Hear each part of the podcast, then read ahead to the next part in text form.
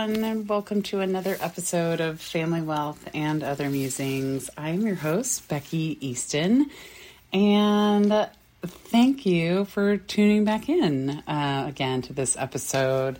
I want to talk a little bit about the law when you turn 18. Now, as soon as you're 18, you are considered an adult in the eyes of the law, and for you parents out there who are listening in who have kids who are maybe um, coming up on 18 uh, in their teenage years, um, I definitely hope you will listen in as well because there's a lot that happens when when you turn 18 and all of a sudden you're just expected to now um, be an adult and know what that means and how to comply and comport yourself out in public and um, you know, not everybody doesn't all get the same information or uh, instructions on how to do that, right? so, um, there is actually a little book. Let's see who put this together. Oh, it's the Arizona Foundation for Legal Services and Education that put together a, a little booklet that I'm I'm reading out of today that is called The Law When You Turn 18. And it's a free publication and just has a, a little bit of information about a number of topics ranging, let's see, what all do we have? Alcohol, banking, consumer protection, criminal charges, divorce, employment, drugs, foster care, guns and weapons, housing, marriage, military, parties, recreation, sexual offenses, tort law, trafficking um, of persons, not like traffic laws, because uh, you learned those when you were 16. So I think they assume you already know that. uh, or there is a transportation section. So, you know, anyway, just covering a whole lot of things. And um, so I'm going to break this up and and bring this to you guys in a few different segments over um, over a, a few different podcasts. And I want to talk first about um, two different subjects that I think are, are super important. First up, voting. Obviously, that's hot on everybody's mind right now with midterm elections coming up, and um, and yeah, it's a big thing when you turn 18, and that is, you know, one of uh, the major civic duties that that you get to enjoy when you're when you're 18 and taking part in in that process and you know letting your voice be heard. I know a lot of a lot of times it can feel like it doesn't matter. Um, i know i've I've uh, been had times when I felt like my, you know, why bother? Um, you know, maybe my vote doesn't matter at all. Um, but at least lately, and the more that I get involved in my community, um, the more I see how voting in smaller elections, like midterm elections, really matters. And focusing locally also can kind of enable you to have a lot more of a visible effect. Um, maybe. But anyway, um, there are just a few kind of frequently asked questions that I wanted to share with you when it comes to voting, right? So let's say you forgot to register, right? Can you just show up anyway? Unfortunately, the answer is no there. You can't vote unless you have properly registered and your name appears in both the general county register and in the precinct register or list of your precinct and election districts. Although there are some exceptions. And all of these laws that I'm talking about here, guys, are from Arizona. So if you are listening in a different state, um, obviously country, then uh, your um, rules might be a little bit different here, but the the idea will be the same. So let's say you filled out an early ballot, but then forgot to mail it in. Can you just vote at the poll? Well, Actually, if you forgot to mail in your early ballot but you still have it, you can just skip that line entirely and turn it in at the polling location. So you fill out your early ballot just the same, um, but you don't actually put it in the mail and take it to that polling location. And the polling workers can show you where to drop off your early ballot. And that brings up another good question like, where do I vote anyway? Right? You can vote at the polling place in the precinct in which you live. And county elections offices establish polling places for your neighborhood. And so, additionally, some counties have voting centers that allow eligible voters to vote at any center in their county. You may also vote early by requesting an official early ballot from your county recorder or other officer in charge of the election within 93 days before the election. Early ballots are mailed in, allowing individuals to vote without going in to a polling place. So, lots of ways to get that done. You don't have to show up on the actual day and wait in line necessarily. so, what do you need to bring with you to the polls?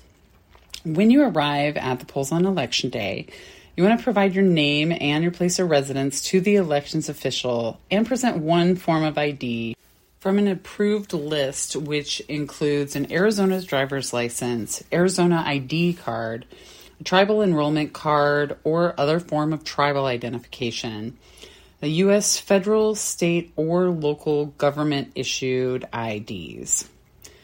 So, what if you are away at college? Are you allowed to vote there? Well, yes, but only if you've registered there. So usually you have to vote where you are domiciled. And when you're in college, you probably haven't changed your domicile to the new state at all.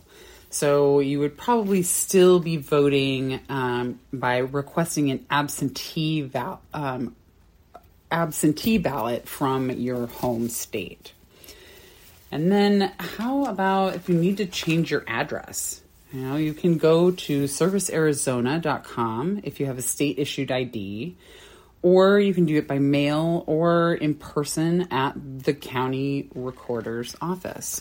That ensures that you have that right address on your um, on your driver's license there or other form of ID um, when you go to vote.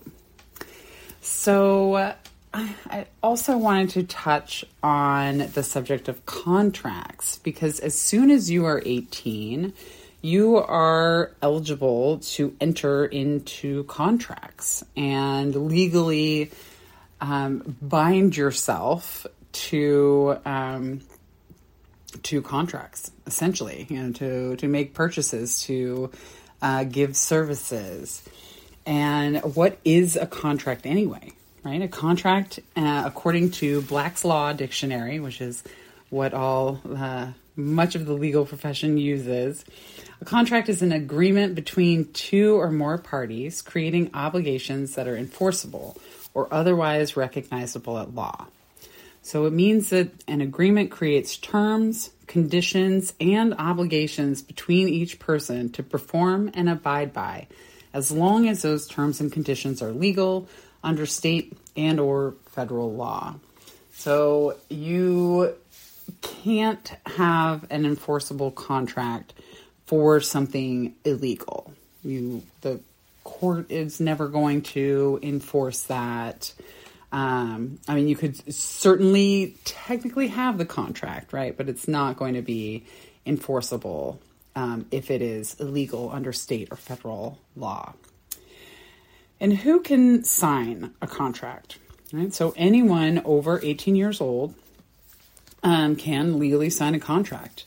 And whether that's for a car loan, an apartment, employment, or any other legal document, it puts you legally responsible for everything within the contract. So even if you didn't read it, that's not an excuse when it comes to your responsibilities with a contract. And I think this is a top 10 thing to be aware of. Just because you didn't actually read it or you weren't aware, um, that is not an excuse. You want to make sure that you're carefully reading and that you do actually agree to the terms and conditions in the contract before you're signing. And depending on what kind of contract it is, I highly encourage you to have a an attorney look it over as well and have that legal set of eyes reading over it. Sometimes there's not anything you can do about it. You're going to have to accept the contract the way it is. Sometimes there's some wiggle room.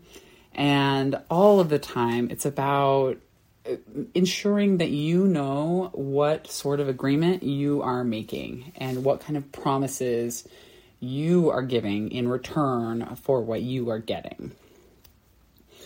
So, what are some of the other things that are really important to consider before signing? You want to read the entire document. Make sure you understand and agree to each section. And if you don't understand a section, ask questions. If you're in disagreement over a certain section, talk with the other person about changing or eliminating that section. It does not hurt to ask. You never want to leave any sort of blank spaces in a contract. You want to either fill them in or cross them off. And you always want to make sure that you get a copy of the contract once it's signed by both parties. And you want to keep that in a safe and secure place in case you ever need it again. And what if a party doesn't perform on their part of the contract? There are a few things that could happen. The parties can agree to resolve the breach, as it's called, by changing the original contract in a way that allows the failing party to better perform his or her duties under the contract, and that's called a modification. But if a change to the original agreement isn't an option, the party that is failing can be sued in court for failing to perform his or her duties, and a judge then will decide what the consequences will be.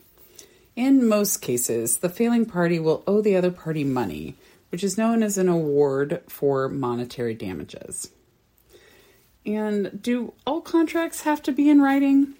Frankly, no. In Arizona, at least, verbal contracts may be legal and binding. And although it's true, verbal contracts can be really difficult to prove if a breach occurs. So, in order to have an official binding contract under the statutes of fraud, the contract has to be in writing and signed by all parties who are held to the contract. And if you think about it, it really is just a way to solidify what your agreement was at the time. Because everybody has um, short memory sometimes, and um, it's good to know to have that down in writing and always ensure, like I said earlier, that you get a copy of that as well. So, that was some really great initial information about um, two of the really important issues that come up once you turn 18. And I'll keep the questions going tomorrow, actually, and I'll read um, a couple of the other topics that are in here, and because um, it's great information. And like I said, this is a free um, publication. It's put out by the Arizona Foundation for Legal Services and Education. So um, check that out um, and see how you can. Oh, here's an email address. Oh, not an email address, a web address. So head out to lawforkids.org and um, you can request some copies of this free publication. And I think they have some other good stuff on there as well. So thank you so much for tuning in to um, listen to my podcast again today, guys. The, again, I'm Becky Easton, your host. And this has been the podcast Family Wealth and Other Musings. And we'll talk to you more tomorrow. Bye.